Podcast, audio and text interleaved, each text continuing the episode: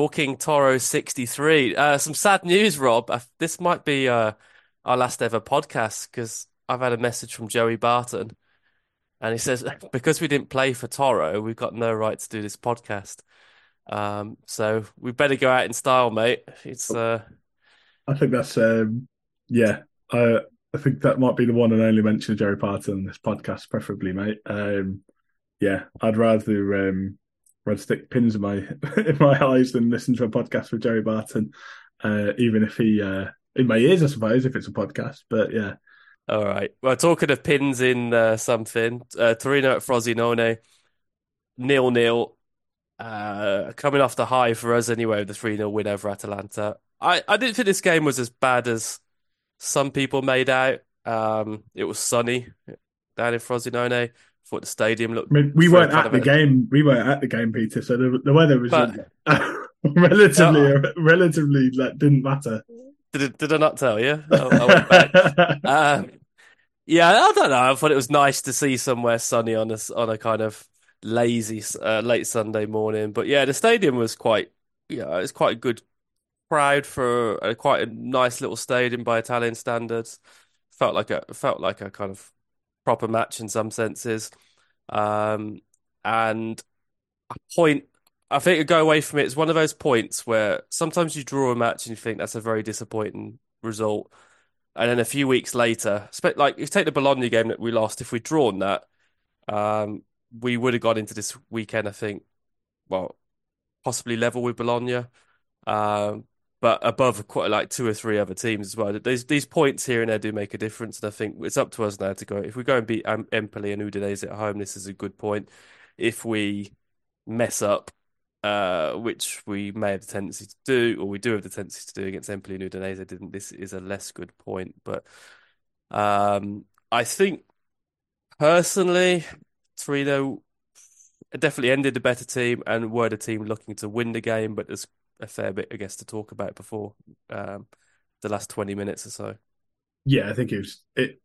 I echo the the sort of thoughts on the stadium as well. I think just a Italian team who have their own stadium, which has been been built in sort of recent times without a running track around it, just creates that sort of feel for. Um, yeah, it looks like one of the stadiums you like to visit, and um, yeah, made it a good a a good watch in the early sort of, especially first half. There was because there was a bit of chaos on the instance that we'll go on to talk talk about. There was a bit of a, a lull, sort of probably from the sort of first fifteen minutes, twenty minutes of the first, of the second half, and then the end was was, was basically all Toro. Um, I, yeah, totally agree with with your points. It would be one of those games where we might be kicking ourselves. We didn't just show that sort of determination to try and get a winner and maybe about 10 minutes earlier. I think if the game had gone on for a little bit longer, we probably would have found that goal um, because they, they seem to be quite visibly tiring. But given their excellent home record, I don't think a point uh, away from home is a, a bad result at all. Uh, and they probably on, on, chances created and saves that the keepers had to make, then Vanya's, Vanya made a lot more more saves than uh, than their keeper had to. So I think it's probably a probably a fair result. Yeah, maybe on chances created. I guess the referee had quite a big influence on the game. So it was less than 10 minutes in. Iono had made a foul, what, 90 seconds earlier. I thought he was a bit unlucky in that first yellow. Uh, I was it was it on Bellanova the first yeah, one? I think well? they, I think they both were, yeah. Um, I don't think Bellanova was getting to the ball and then he slipped. The ref may have been a bit eager. To, ref probably regretted giving that yellow card because the second one was a much clearer yeah. yellow card for me. Why then the ref? Yeah, I, I, I don't know why he didn't. But if he'd made that decision based on it being too early in the game, or he had some regrets over the first, I, I do. I, I mean, one one wrong. Yeah, if you even if you got, it feels like he got the first yellow wrong. That shouldn't excuse the fact that the player should have been sent off. I do wonder whether it was just literally the time between uh, the fouls, literally at ninety seconds. He hasn't even really give. Probably hasn't put his uh, put his notebook away before sort of potentially getting it out again.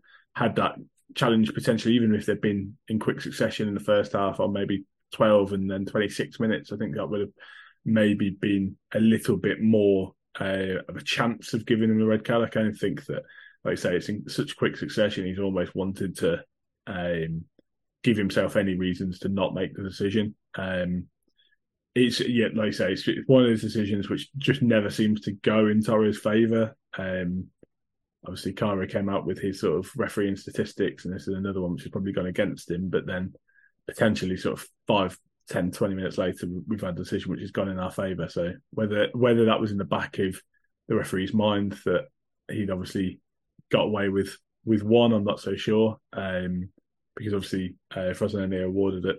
Well, originally not awarded a penalty, although it did look. I, I thought live it looked like a penalty. Uh, uh, was um, Caio Jorge makes a makes a meal of it and that goes down theatrically. Theatrically, um, but like there's quite a clear uh, movement from Buongiorno to pull him backwards. And yeah, the only thing that I think saves him is that is that foul in the in the build up.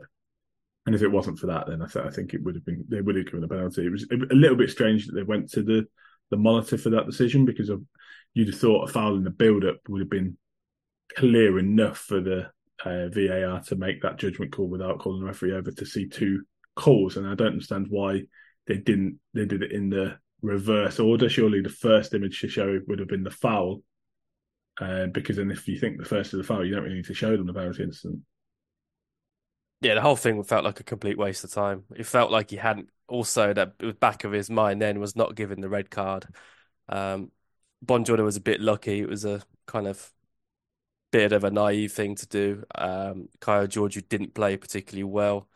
Um, as you said, made a meal of it. That's probably what the referee saw. But yeah, I think it's one of those ones where everyone, well, the referee and Torino were thankful that they went back and found uh, something to get let them all off the hook. Um, but yeah, otherwise, yeah, I mean, Frosinone, they're quite lively. They had pace that exposed our defence in the first half an hour. Um, then I think, yeah, a bit like a kind of bottle of sparkling water that been left open. I thought they were a bit flat in the, especially in the second half. Um, and I think Torino could have done more to win the game with a bit more quality. The corners were just so frustrating in that Ilic was swinging in some fairly decent ones from the right hand side on his left foot, but I don't. Lazzaro's ones were, were very poor, and even before then, you got Vojvoda taking corners.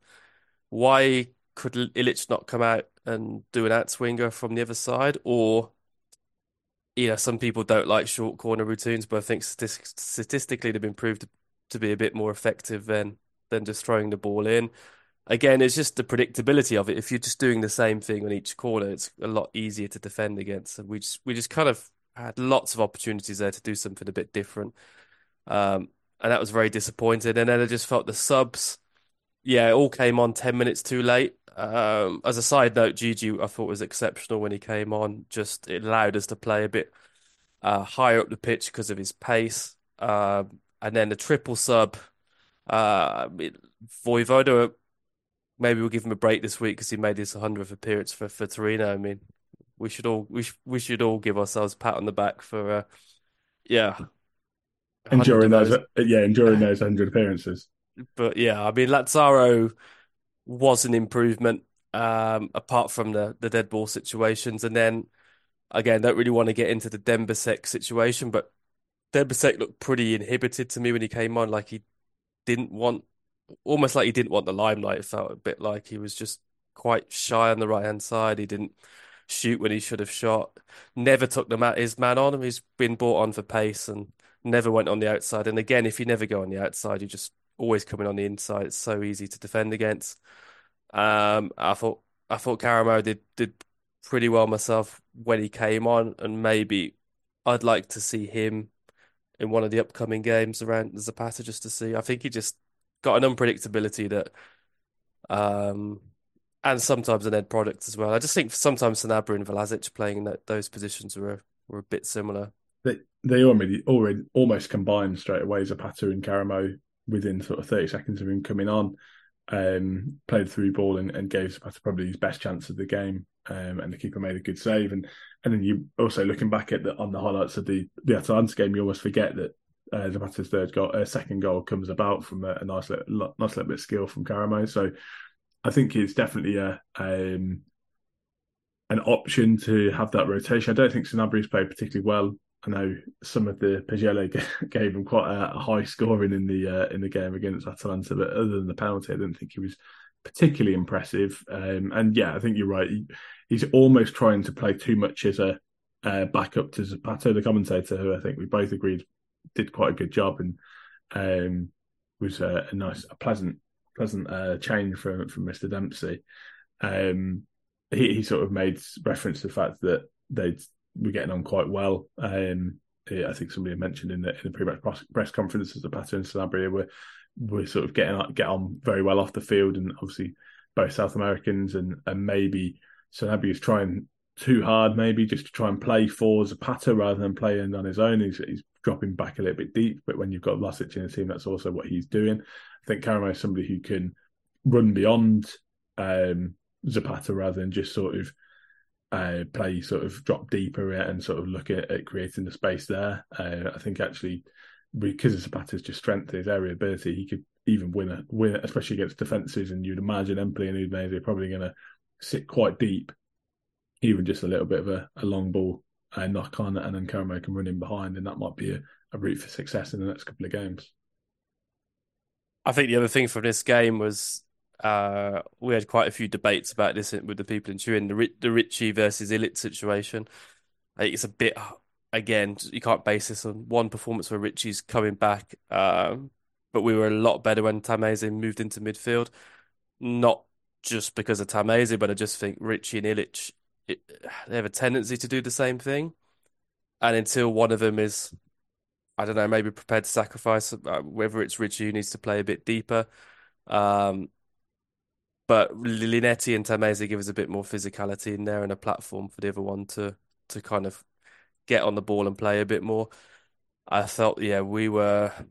And well, the other thing is they're playing in a, essentially in a two man midfield now, not in a three, which exposes the problem a little bit more. So I'm not sure if we'll see a situation in January where Toro cash in on one of these two players. Um, whether the Lazio uh, still being in the Champions League, Sarri was very keen on Ricci and whether Torino now looking at it like uh, possibly it's a, a player who's less compatible with the project, but then we're talking about a project where Juric pre-match is almost getting a bit annoyed by people asking him when he's going to sign a contract and if he's going to sign a contract. So the level of kind of project at Torino is, um, yeah, it's we, we don't really know what the project is at the moment anyway.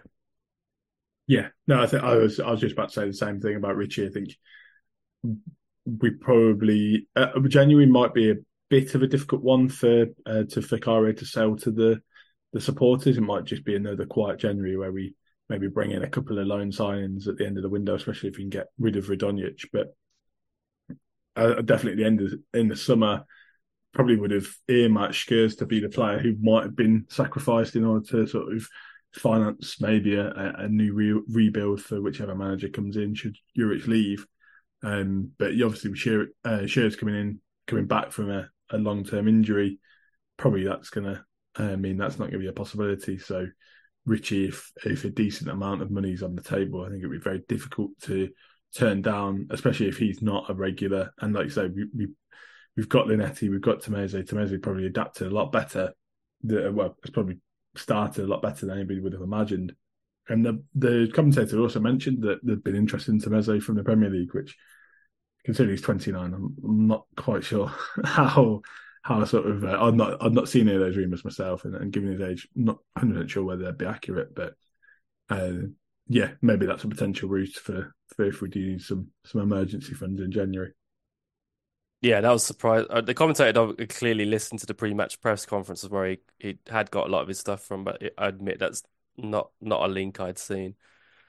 Um, so yeah, I think going into we've got two games pre-Christmas, so two home games, Empoli Udinese. We'll talk a bit about Empoli um, in the second half of the pod, and then we have Fiorentina um, who I actually ended up watching most of Fiorentina's match at Roma start, and they were very Toro-esque, uh, playing playing against repeatedly doing the same thing and unable to break down. Um, the nine men thing is a bit exaggerated because Lukaku did get sent off quite late in the game, but um, yeah, they were quite quite. It felt like felt like I was watching uh, a version of Toro and against Jose's version of Argentina. It was uh, yeah, not not not a compelling watch.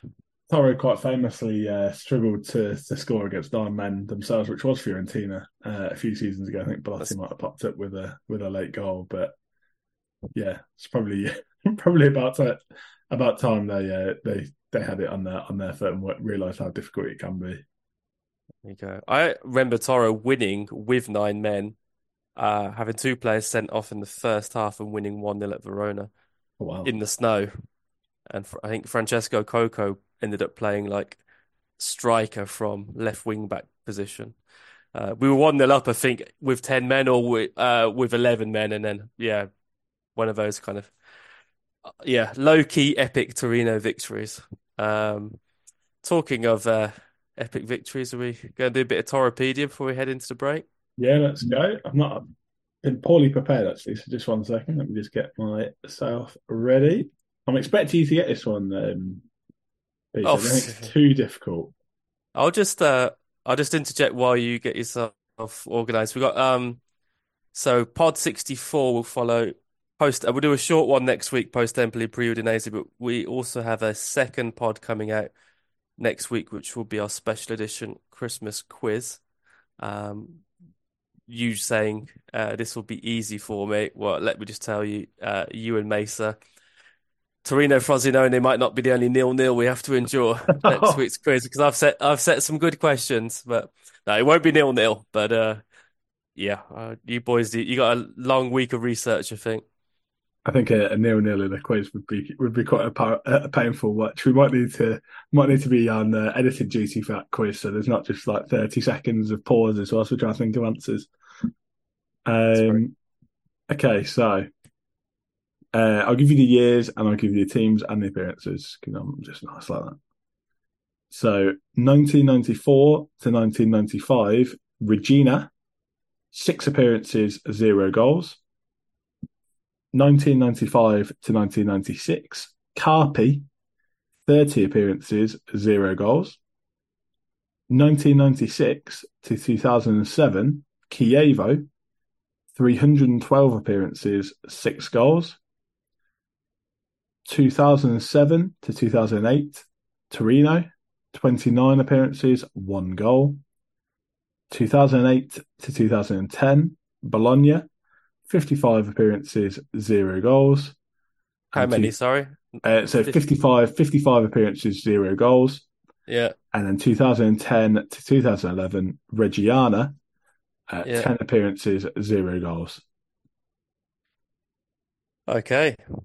What's the Chievo that did it? I think. Yeah. Yeah. I, I, felt like that might have been a bit of a giveaway. Yeah, well, not. It's one of those ones where I've gone for immediately. It came to my head, but uh, when we came back from Turin, you you said in Turin you'd seen thirty Toro matches, so I yeah. did have something somewhere with the, my record of Toro matches, and I think I've seen sixty-seven. Uh, bearing in mind a lot of Serie B, and I think I saw this player score his only Torino goal in a 1 1 home draw with Genoa in Serie A, one of the Serie A matches. Um, so, uh, quietly confident going into a part two where we may play in.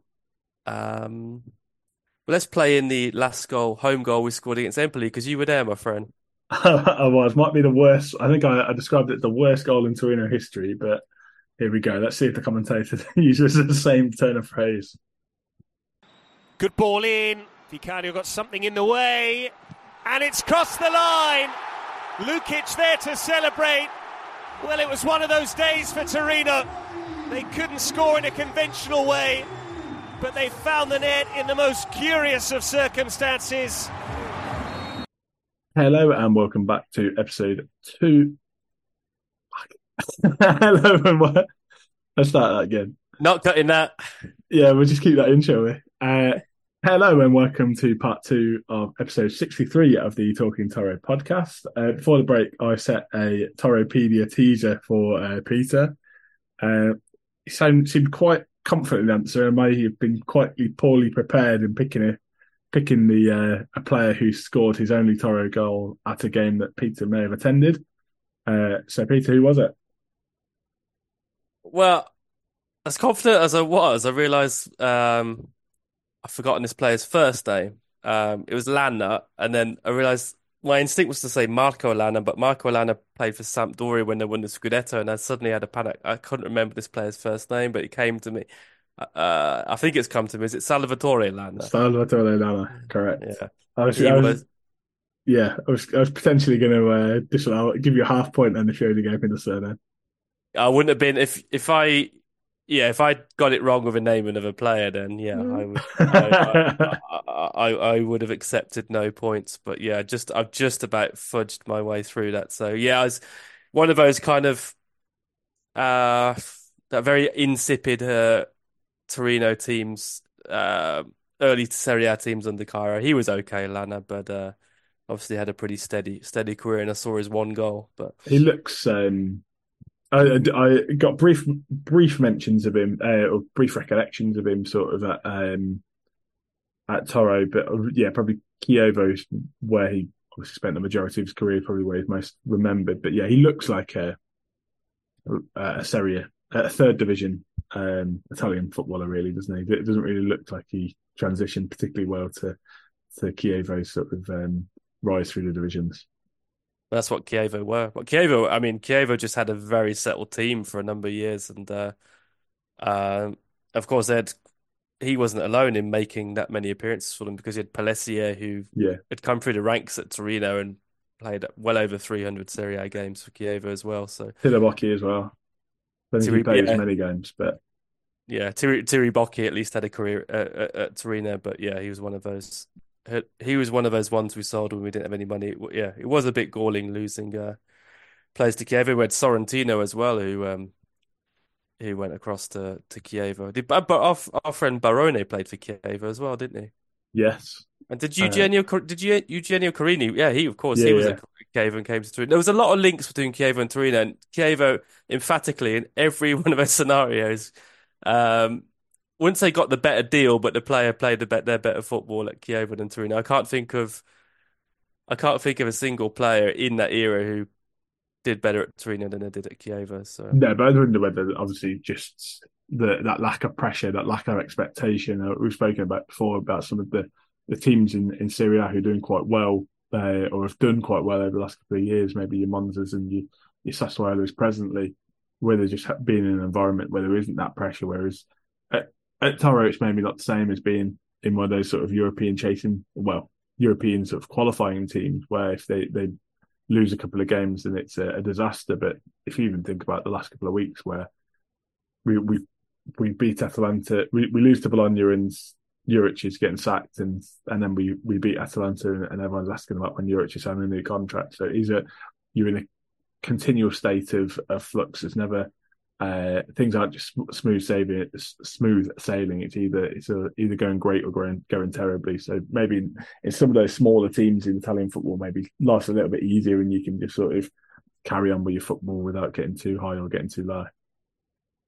All right, well, we were going to kind of continue on a little bit on our trip to Turin because one of the things we did in, or I did, I don't think you did, but uh, is I bought some books back, which I kind of mentioned in last week's and I've started reading uh, the book on uh, Toro d'Amsterdam, which is uh, we did joke last week whether it would actually be about Torino's UEFA Cup run in 91, 92, um, but it very much is, and it's also partially about the um, Coppa Italia win in 93. There's a brilliant, very emotive introduction by Emiliano Mon- Mondonico's daughter, Clara, who traveled with the team. She became a, I think, mascot's not right the word, right word, but um, she was kind of very present with the team during that era. And obviously, with with Mondonico having passed away a few years ago, um, she was given kind of the opportunity to write the write the introduction to the book. But yeah, she captures very well that era. Um, and just talking a bit about that book first, it is I've only read there's one chapter which is interviews with I'd say all but four players they've interviewed. Uh, it's absolutely fascinating um, insight into football of that time. The Torino under under Borsano, which we had that massive investment of money, uh, which ultimately led us to being bankrupt as well. Um, the Luciano Moggi influence. Um, and just to cast the characters because there are very different personality types in that team. You had the likes of the kind of nominal hard men that you had your Brunos, your Policanos, Annonis with their kind of Tarzan and um, nickname and Rambo nicknames, etc. And then you had uh, the likes of Mussi and Marchegiani, who are a lot more kind of, yeah, very, uh, let's just say, uh, clean cut professionals, uh, still very noble to this day. And and then you had, yeah, last night I read the the part of Walter Casagrande as well. But yeah, it's just very interesting. What comes out is they all say that after they'd beaten Real Madrid in the semi final, and these interviews are you know are all done kind of individually with players, but yeah, there's a few kind of common strands. One is that after beating Real Madrid, they thought they'd easily beat Ajax in the in the final. Uh, they kind of under underestimated Ajax, especially in the first leg, and then you had the kind of misfortune in the second leg. And then, yeah, a lot of it was.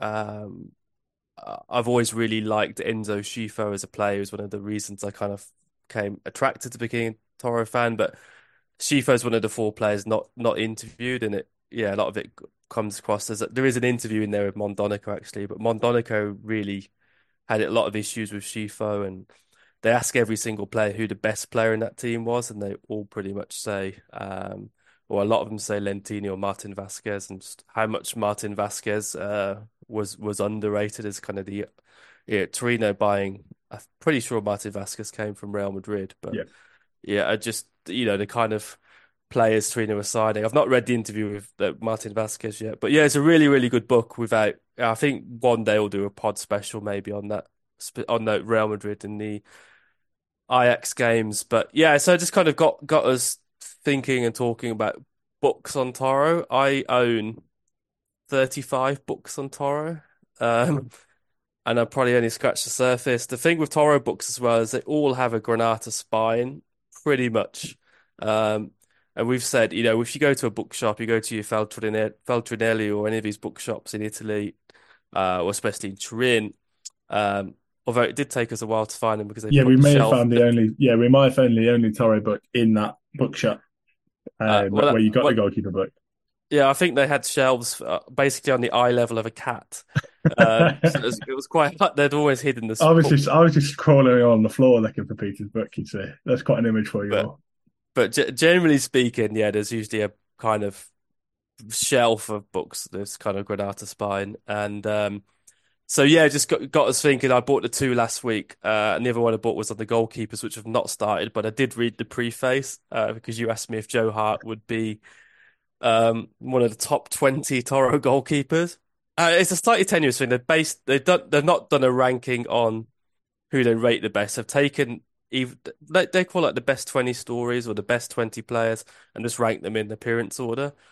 Uh, but for me, Joe Hart is a cracking story of how he ended up at Torino. And as I said, I've not read the book on its merit, but Jean Francois Gillet has a chapter and uh, Joe Hart doesn't. So I, there is a little outtake part on Hart, I've noticed. But uh, so the, yeah, the book on goalkeepers, um, I'll probably be reading that in the new year. And then a shout out to Herbie Sykes, who has been on a uh, Toro fan who's been on this pod before, who's wrote a lot of books on cycling, and he uh, last year wrote a book on Juventus, the kind of definitive guide to Juventus, and he kind of ground me down in Turin, and I bit the bullet and bought his book, despite the fact it has a black and white spine and says Juve all over it. But he, yeah, he claims there's a lot of Toro in that book, and it's certainly not it's not a vanity project for Juventus. So I've bought that.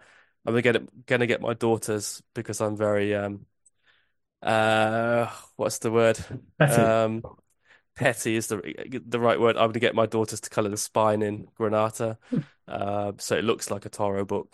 Uh, but yeah, I've got Herbie's, but I, I, did read the introduction to that, which tells the story of a family of the mum supports Toro, the dad supports Juve, and what uh, there's two boys who support.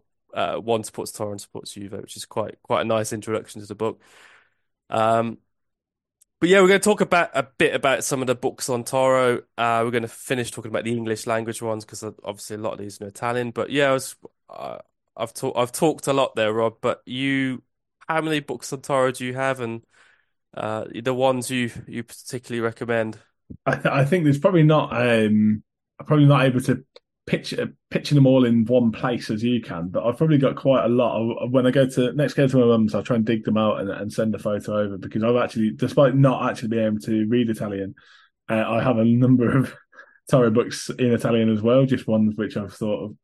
I uh, thought, oh, there'll be um, like maybe maybe I'll have a, a, spare day where I'll just either learn Italian, maybe if I've had a little bit of time. Wow. well, maybe if I had a, maybe in the future, some, you never know. That's, that's some course you're doing I, there, mate. I, I, thought, I, thought, maybe technology would advance us where we get like some sort of matrix style uh, microchips where we just like I just download Italian as a skill. But no, like no, whether I've got time to go through and maybe just even just go and Google Translate whilst I'm reading the book and and go chapter by chapter like that. Uh, fortunately, uh, yeah, uh, having a full time job sort of uh, stops things like that happening. But yeah, I've, I've got a couple of um, English uh, Toro books. There's the uh, the day Italian football died, which I think is probably uh, the the first one I probably uh, purchased, um, and that is a little bit of a um, a bit of an unusual one uh, in terms of the the authors. So it's uh, uh, the day Italian football died, uh, Torino and the tragedy of Superga by Alexandra Manna and Mike Gibbs. Uh, I don't think they've got any uh, sort of attachment to Torino. It's a quite a an old book. We seem to have been publishing. It came out. It came out in the late nineties, and yeah, I've not. Yeah, I don't know. Um, I think she, she was. A, I got the impression she was a Toro fan. I've not read the book in a long time, but I felt that she was someone who knew the story of Torino as a Toro fan, and then maybe, um, yeah, I don't know how to help putting the book together in English, or there may have even been a couple, but um, yeah, that book was was definitely the first one, and I, yeah, definitely got a feeling it came came out mid to late nineties. And then there's also one which I do have a copy of, and wasn't easy, wasn't very easy in getting getting hold of. because I think it was actually pub. It is an English um, book on Toro, but I think it was only published in Italy by uh, Toro News uh, contributor. I think Toro News might have had something to do with the production of it, which is um, the Torino FC Legend by Andrea Roselli. Um, that one does have a preface by Urbano Cairo, so um, I, I, can imagine probably isn't too uh, controversial in terms of uh, some of the more recent history there. Um, but yeah, I, I, and well, I, I, probably won't say what I was reading, or people on my Twitter account may have also noticed. But on the on the way to Turin and finished off on the way back was um, uh, a book called uh, Passion in the Piazza. Um, can't remember the name of that author. Can you, Peter? Yeah, more more on that in a minute. um, but yeah, I I would say Toro like Toro right for literature, aren't they? Because you've got tragedy, you've got a lot of um, uh, near misses uh, in terms of uh, on the field. Kind of, you got your Amsterdam, you've got uh, you've got kind of legendary characters like Meroni. Um, you know, that sort of stuff sells better and resonates better than a book about someone who's won all the time, which uh, th- those those stories are less interesting. And when Torino have won something like the Scudetto in '76, or uh, have the kind of that you know the epic story of Il Grande Torino, it's just the amount of books just on Il Grande Torino is impressive, and I don't even think in a lifetime I'm not sure you'll ever be able to read them all. Um, but I'll just say I'd kind of group them. There is a lot of very um, good authors in Italy who've written books on Toro because they're Toro fans and happen to kind of be, uh, yeah, novelists in their own right. So I think the best book I've ever read on Toro, and to my shame, is the one I couldn't find. I think I lost it when I moved from Switzerland. Was a book by Giuseppe Culicchia, who it's called Ecce Toro. He's also written books a series of books, kind of Torino is a casa mia, and about living in Turin, about what it means to be from Turin, and which are very good. And there's a lot of Toro in as well. Um, but that book I felt just gave uh, a real insight to what it was to be a Toro fan. I remember really enjoying it, but it's probably been 15 years ago since I've read it. Um, then you have uh, Massimo Gramellini, who is a long time journalist for La Stampa, who had a column I used to have, I don't know if he still does because La Stampa's behind a paywall now, so I never never read it anymore. But he used to have a, a, kind of a column on Toro every Monday, which would talk a bit about the matches, but in a kind of very um, alternative way, so to speak. He would just take a theme of the match and um, yeah, then kind of bring in a lot of cultural references, that kind of thing. But it's kind of a collective. Um, those collective comments are in a book, uh, Granata da, da Legare, which is probably quite old now, but that was a very good book as well. And then probably the book that another book that really covers the DNA of Toro is by Marco Cassardo, who's another um, well-known author, uh, Belli e dannati, which is beautiful and damned. Um, I just remember that being being a really good book, not just talking about the football, but just talking about um, yeah, the life and the life of being a Toro fan. And also Culicchia as well. He's I think he has kind of translated a lot of quite well-known books from American authors as well. So yeah, you got these kind of very well written, great prose, um, and you know, authors who are able to kind of yeah, explain in a very in a very unique style what it means to, to be a, to be a Toro fan. And then I'd say there's a lot of books about the cult players. So there's one of that I bought last no last tri trip to Turin was about Denis Law and Joe Baker, and there's a fair bit on them. I've I've not managed to read the book on them just yet, but it's yeah, kind of one of the 400 books by the side of my bed. I I, I kind of need to get through, and, and then I buy another book, and it gets sent into the back of the queue. But but yeah, there's there's uh, Law and Baker. There's a few biographies I've got. So Eraldo Pecci from the Scudetto winning team, Giorgio Ferrini's biography. Um, but of course, I think the Torino player who, who's most interesting to read about is Gigi Meroni. So there's two I've got on Meroni. One is like a cartoon style book, tells his the story of his life in, in a cartoon. Um, which I, am not meant to make that sound like a children's book. It's far from it, but yeah, it's a kind of illustrated book. And then the other one, uh, La Farfalla Granata by Nando Dalla Chiesa, is a brilliant, absolutely brilliant, the definitive biography on on on Meroni. Um, and then another, maybe less cult player, but I think I mentioned on the pod last time I went to Turin, I bought Alessandro Gazzi's book just before bumping into Alessandro Agazzi, and he's one of the few I don't know, maybe you've got a Rolando Bianchi or Omar El book somewhere, but he's one of the few recent Torino players who, uh, having just retired, he bought out a book. And his book, I think there's been a few books by English players similar, which is a bit of a self deprecating look at his career. Um, it's a good book, it's very interesting, but what I felt like is by the time he got to Torino, he it was almost like his publisher said, You've got to finish the book a bit. And it felt like Torino being the highlight of his career, a certain professionally, it just felt like he anecdotally there was less about Torino, and I don't know if it's because Gazzi. Um, I know he's had some roles recently with Torino FC as well, so I just I don't know, but he was his time at Bari and his kind of early career at Treviso and stuff. It was probably felt more interesting because he went into a bit more detail and the the, the Toro stuff a little bit was a little bit less anecdotal. Um, so yeah, and then as I said, there's loads and loads of books on Il Grande Torino, and there's all of these books that come out every Christmas on 501 questions about Torino and stuff like this. And Rob, um, where do you think I've got all my quiz questions from for next week? Nah, not many of them, but they're, they're if, if, they're in Italian, they're definitely going to struggle. So yeah, so no, there's loads, and I think we were just going to talk because it's an English language pod about some of the English language ones. So you've mentioned two. Uh, I've got a few more if people are interested. Gerry Hitchens' biography uh, was written by his son a few years ago.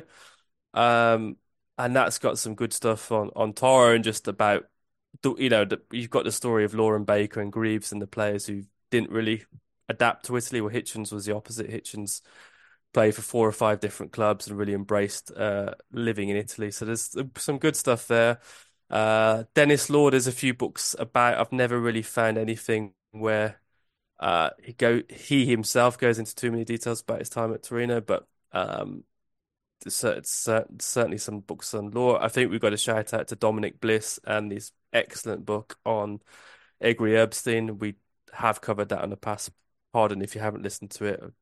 It's it, it's in our archives from around the time of Superga last year. We did a special with Dominic. That I think that's uh, an exceptional piece of work and research.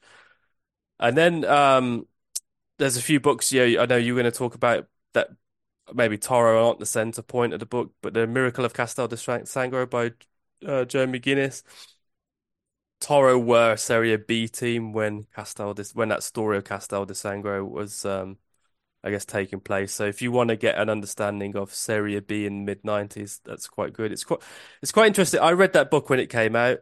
I guess was late nineties and devoured it and loved it. And then I read that book during lockdown a few years ago, and I wouldn't say you should never go back, but I realized how much of the book was written for an American audience, or that's not really very fair to say American audience, but a non-specialized audience, um, which I hadn't realized the first time first time I read it. And um, yeah, I think you can you can sort of um, for I, I think I read it relatively recently too. Whether it was the second time I read it or not, I can't remember, but you almost feel like there's um, portions in the book where um, I don't think at the end of the the the author's relationship with the sort of directors of Casa Sangre obviously turned sour towards the end of uh, the season, and he seems quite incredulous as to why that might be. But then you sort of go back and you can sort of it's probably because of that. It's probably because of that. Um, so yeah, maybe there's maybe not uh, a lot of self sort of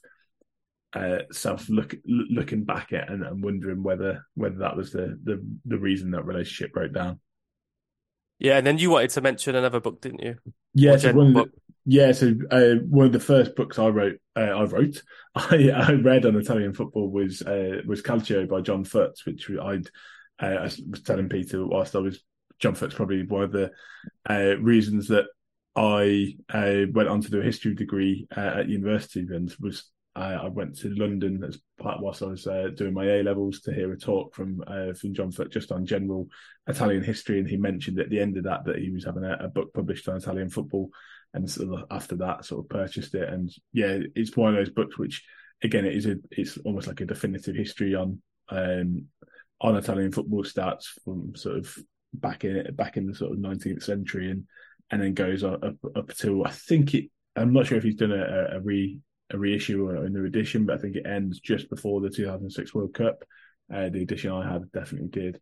Um, but yeah, no, again, not a huge section on Toro, but enough on there and a, a, quite a significant chunk on, on Grande Torino, obviously, as well. Yeah, and you've written a book on Toro as well, haven't you, Rob? Uh, I mean, that's probably stretching it a little bit, but yeah, that, that might have been a Freudian slip there. I do have actually written a book. It's an e-book, um, uh, which is available on Amazon. I, I think I get uh, I get around about one pound nineteen every time somebody uh, mistakenly purchases it. Um, but yeah, no, it's um, I, I, basically had the idea of it might have, may have been from from yourself um, and, and, and sort of wanting to have uh, um, just something that I could say, oh well, I wrote this book about Torino and something to sort of go on from from there. So I looked at the the Gianpaolo uh, Ventura years. Um, and Gianpaolo, Giampiero, sorry, um, the Giampiero Ventura years. That's again thinking thinking of the people, mate. Um, and yeah, thinking about his um, his Toro, sort of obviously the way that he took over in um, the, the title of the books from from Serie B to Bilbao, which obviously goes from uh, how he took us from promotion and sort of all the way to Europe and uh, using a little bit. It's a bit of a cheat because obviously I was doing a blog at the same time, so I was using a lot of match reports. Then it was one of the things I think if I had the time um, and the sort of um, willingness to sort of go back and and actually sort of it would be I think it would be an interesting time period actually, like say with the with the Amsterdam book to to go and do a deep dive and have the the contacts and the ability to actually go and um, interview the players um, who were who were the key sort of uh, uh, catalysts at that period as well. Like you say, this uh, the the Cairo period has not been particularly um, great for success, but Ventura has by far had the had the most success in a, in a derby win and and uh, getting us uh, into the Europa League and into into the Europa League knockout stages as well. So uh, yeah, it'd be very interesting to to hear some of the stories from that time. You know, sort of a lot of the players maybe fell out with him. I know Bianchi Bianchi being one of them, and um, other players wasn't his biggest fan, but yeah, it was quite quite a bit of success in, in that period. So yeah, would be would be interesting to to hear more of those stories. But yeah, if you if you do want to hear maybe if you're a new Toro fan weren't around then, it might be uh, a, might be quite helpful to fill in fill in some gaps between between what happened in that era. All right, and then yeah, the book you were reading much to my disgust, on the uh, flight to Turin, we weren't sitting next to each other, thankfully, was I wrote a book uh, called Passion in the Piazza in 2006.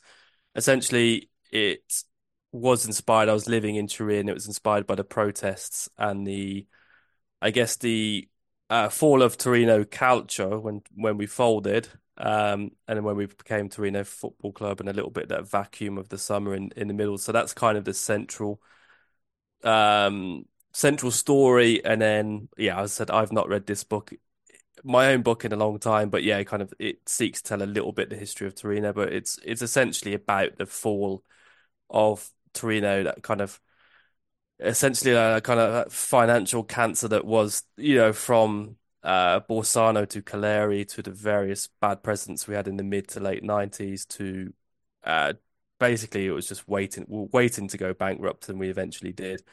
Uh, so it kind of tra it traces that it traces the fall of Torino from from Amsterdam from the Coppa Italia win into um, and you know I, I leave that book as Cairo's taking over so um, so I've yeah I wrote that book as a bit of a passion project there was um, say I did it quickly, but yeah, it's I I had um yeah I had kind of reasons to to get it done in a, in a relatively short time frame. As I said, I've kind of the book the book went out. People, some people bought it. It's um I don't even know if it's still available to be honest, apart from maybe secondhand. But yeah, what I decided very groggily at breakfast in Turin, I came down one morning and I said, yeah, I'm gonna I think I'm gonna look at either rewriting the book um because there's definitely things to improve. And when you go back and look at something you did 18 years ago or nearly 20 years ago, it's yeah, it's sometimes it's sometimes a bit bit hard to do. And I think I think the book could be improved. Oh, it definitely can improve. But yeah, so I think a project for 2024 is um, is to release a new book on Toro in English. Uh, it certainly won't be a definitive guide to Toro or anything like that. It'll it'll look at uh, a re-edit essentially of, of, the original book and then maybe trace the the Cairo years since and and have a little bit a look at what was promised versus what was delivered. Um, so you partly inspired that Rob by bringing that book uh, to Turin with you. There you go. Just my little my uh, little uh, contribution to Toro fans, English English uh, speaking Toro fans worldwide to uh, so yeah, give them another another option on the on the bookshelf uh, on, on on Toro books to to purchase. Does that yeah, does so, that include a percentage of profits as well, then, please? Well, yeah, uh, one step at a time. But yeah, it's something that it's something that I've managed to I've managed to find the word file on an old hard disk, and so uh, yeah, there's no excuses now. So it's yeah, something I just well Rob, you'll certainly be involved in the creative process of the structure of the book, and uh, you've signed yourself up to proofreading it and being yeah. a sounding board. So you've got a lot of work as well in, in the year of your wedding as well. So um... well, one of the um, one of the uh, sort of positives of having a, a, teacher as a fiance is that she'll probably be on board and, and proofreading and, and, checking the book as well. So there's going to be absolutely no mistakes in this book, mate. The, the QA process is going to be incredible.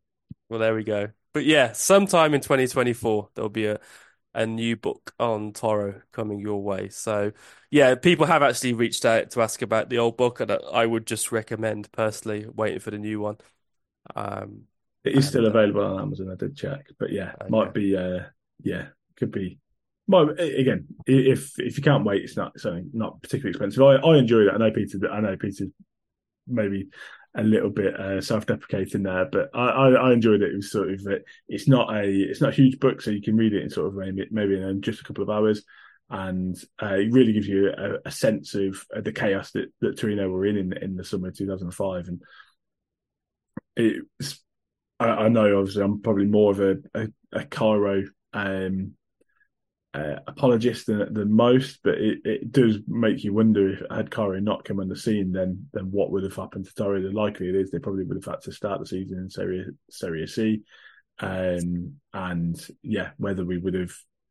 You, you would imagine at some point somebody would have would have taken the team over and and we would have we would have gone back into Serie A, but you can never really make those guarantees, unfortunately. And uh, yeah, very, very, very interesting book from a time period just before I became a fan, and uh, yeah, just a, another example of um, of Peter's pettiness, which I might not want to ruin for the new book. Am I allowed to mention what you who you don't refer to in the entirety of the book, Peter?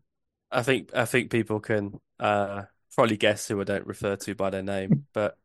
Uh, I, I I did like the story that Mesa told us about a, a Toro fan in Turin who um, has every Panini sticker book going back to the 70s, but always sticks to Juve players, um, puts their stickers in upside down, which I think even rivals my pettiness. So, um, but anyway, yeah, I'll be more more on that in the future. Um, Empoli, Rob. Uh, before we go, uh, so we've got these two home games, which there's no way we're getting six points from them. We know Toro. Uh, I think Empoli and Udinese will both come to frustrate. They've both had away wins this season that that you know not sort of away wins Toro get. Uh, Empoli won at Napoli, Udinese they've won at Milan. Um, Empoli haven't played as we record. I think they're playing Lecce um, this evening. Uh, Rob, our record against Empoli at home, it's embarrassing. One three. This is in Serie A. One three, drawn four, lost four. So Empoli have a better record in Turin than we do against them. Um, wow. Uh, recent years. Yeah, so you were there for the. I think we outplayed them last season, but only drew yeah. one one. Lukic scored late on, and that followed up the season before where we absolutely smashed them for half an hour. We're two 0 up. Singo gets a ridiculous red card for a last man foul, and we end up drawing two two. Uh, we've only won one of the last six at home against them. Um, so we we owe Empoli a, it's a, a they're kind of well, Paolo Zanetti's gone. He kept kind of winning matches with bad teams against us. Um, yeah, it's a game we need to we need to kind of reverse this kind of run. Uh, Empoli have always been a bit of a bogey team. Um, so what? How are you feeling about the game? What lineup would you like to see rather than the one you predict we'll see? It was just looking back at the uh, the Toro side who, who last beat Empoli at home was um, it was a Boxing Day game, which was a very short-lived Serie A experiment, and we won three 0 Um, I, I am I'm quite confident actually. I, I, do think obviously won our last two with very good performances. Sassuolo and Atalanta, very probably our two best performances of the season have, have come in successive home games. And given how we struggled so much at home last season, I'm hoping maybe that's a bit of a, a turn in fortune there, and, and Zapata uh, is able to sort of bully the the defence and might be able to get a um, a positive result. Um, I could see Djidji starting, um, and that maybe frees up Tameze uh, into the midfield, or maybe even give Tameze a bit of a rest. Um, I would like to see at some point as well. I'd like to see um, Rodriguez given a, a given a go as left wing back, a little bit of extra quality, a natural left footer rather than somebody who's just constantly go cut inside. Um, Evan Rodriguez on the left wing back position, um, and then Bellanova on the right, just constantly just raining in crosses for two strikers up front. That seems like quite a good recipe for at some point. Um, Empoli gonna are gonna be not going to cope with that. Um, so yeah, so I think of almost giving myself a team there. So uh, Milinkovic, Savic, Djidji, Buongiorno, Zima. So Zima would play in the centre. Rodriguez would play as the left centre back. Uh, um, uh, Buongiorno as left centre back. Oh, sorry, yeah, Buongiorno, Buongiorno as left centre back. Um, Zima as a centre, a central back three. Rodriguez left wing back. Bellanova right wing back. Then midfield three of Vlasic, Linetty, and Ilic. Uh, with I'm going to go with you. I'm going to go Karamoh and uh, Zapata up front. Yeah, I mean, I think was Zapata, he's, he's not given us two good back-to-back games. It was kind of I thought he was a bit luck, not lucky to stay on it in Frosinone. I think if we'd had an alternative on the bench, I, I was half thinking when I saw the three subs come on, I was half thinking Zapata might come off. Yeah, I like the idea of either resting Rodriguez or playing him left wing back. Um, I think Linetty has to come back in um, just because the midfield works better. Uh, with I think uh, Ricci's still kind of potentially not 100% fit either. So um, without wanting to have been too harsh on him earlier in the pod, but um, yeah, maybe there'd be a bit of turnover between the Empoli and Udinese games in midfield. But yeah, I like uh, Juric was a bit cautious about Djidji coming back for 90 minutes or starting matches, but I I think Djidji might start the Udinese game if, um, you know, unless there's some kind of big injury crisis, rather than the Empoli game. Um, and yeah, I too would like to see something a bit different in attack. Maybe just give maybe, maybe sometimes players could be more effective from the bench as well. Maybe it's even a Bellanova coming off the bench and having that pace in the last half an hour. I didn't think he was great against Frosinone. I think he went back to type a little bit. Um, and I'd break up the Vlasic and, and, and Sanabria thing with playing Vlasic and Karamoh with uh, with Zapata. So uh, prediction, I can't. I'm either I can't decide between a nil nil, which would be another nil nil. So it'd be Frosinone nil nil, it would be Empoli nil nil, and then it would be Mesa versus Rob nil nil in the quiz next week. Um, or whether Toro will just do a very professional job and then we'll decide to mess up against Udinese. So, you know what? I'm going to be tactical. You make your prediction, and I'll go in the back of you. I'll go um, Toro 2, Empoli 1. All right. I'm going Toro nil, Empoli nil. Ruin your Saturday evening before Christmas. Um, and then we'll go and smash Udinese uh, a week after. So yeah, I'm probably more comfortable. I'm more comfortable about the Empoli game than the Udinese game. Yeah, I think that free Christmas game might be a little bit weird. It's also it's at the for the UK fans. It's at yeah, the horrible two, slot. Yeah, of, two yeah. two p.m. kickoff. So we're going to struggle to watch that through a normal normal means anyway. But yeah, Empoli is it's a strange game. It's the big Saturday night game. Is is Torino against Empoli? I yeah, part of me thinks we will win. It's uh, I'm just for the tactical prediction reason, I'll go for a nil nil, and then at least have something to fall back on.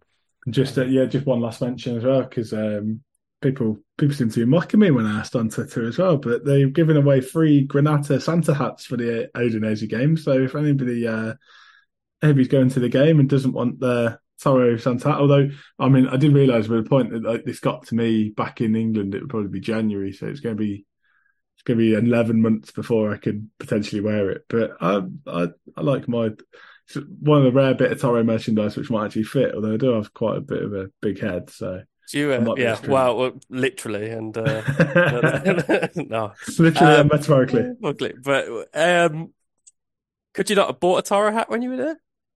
No, not Santa hat. Could you not buy a Toro Santa hat? Could you not have bought a Toro Santa hat? Was that not in the little Christmas box we were selling at La Renaissance? No, no, no, no, no. It was a genuine. It was a woolly hat like the one I was wearing. All right. Well, if yeah, maybe someone nice, a nice, kind listener who uh, not yeah. Mesa, not Mesa, because he's not going to the match. Will uh, will bring you the hat. I'm sure. I, I, mean, I imagine they'll probably appear on the uh, Torino website. I don't. I've not well, seen it so far. I think your uh, yeah, I don't think your fiance will mind if you go to Turin like the what two days before Christmas? Li- well, literally hours before Christmas. Yeah, exactly. You miss, yeah. Miss, miss, your flight, you get to stay in Turin. Then you may as well. Then you could go to Florence and watch the Fiorentina game. There you go. Might as well stay in for the Napoli game as well. Yeah, exactly. So I'll do that, mate. If you want that hat, listeners, no, let's not help Rob out here. If Rob wants the hat, he needs to go to Turin. Obviously, don't on want that, it enough. On that note, uh, yeah, we're back with two pods next week: the quiz and then a short review of the nil-nil draw with Empoli. And in the meantime, Forza Toro. Forza Toro.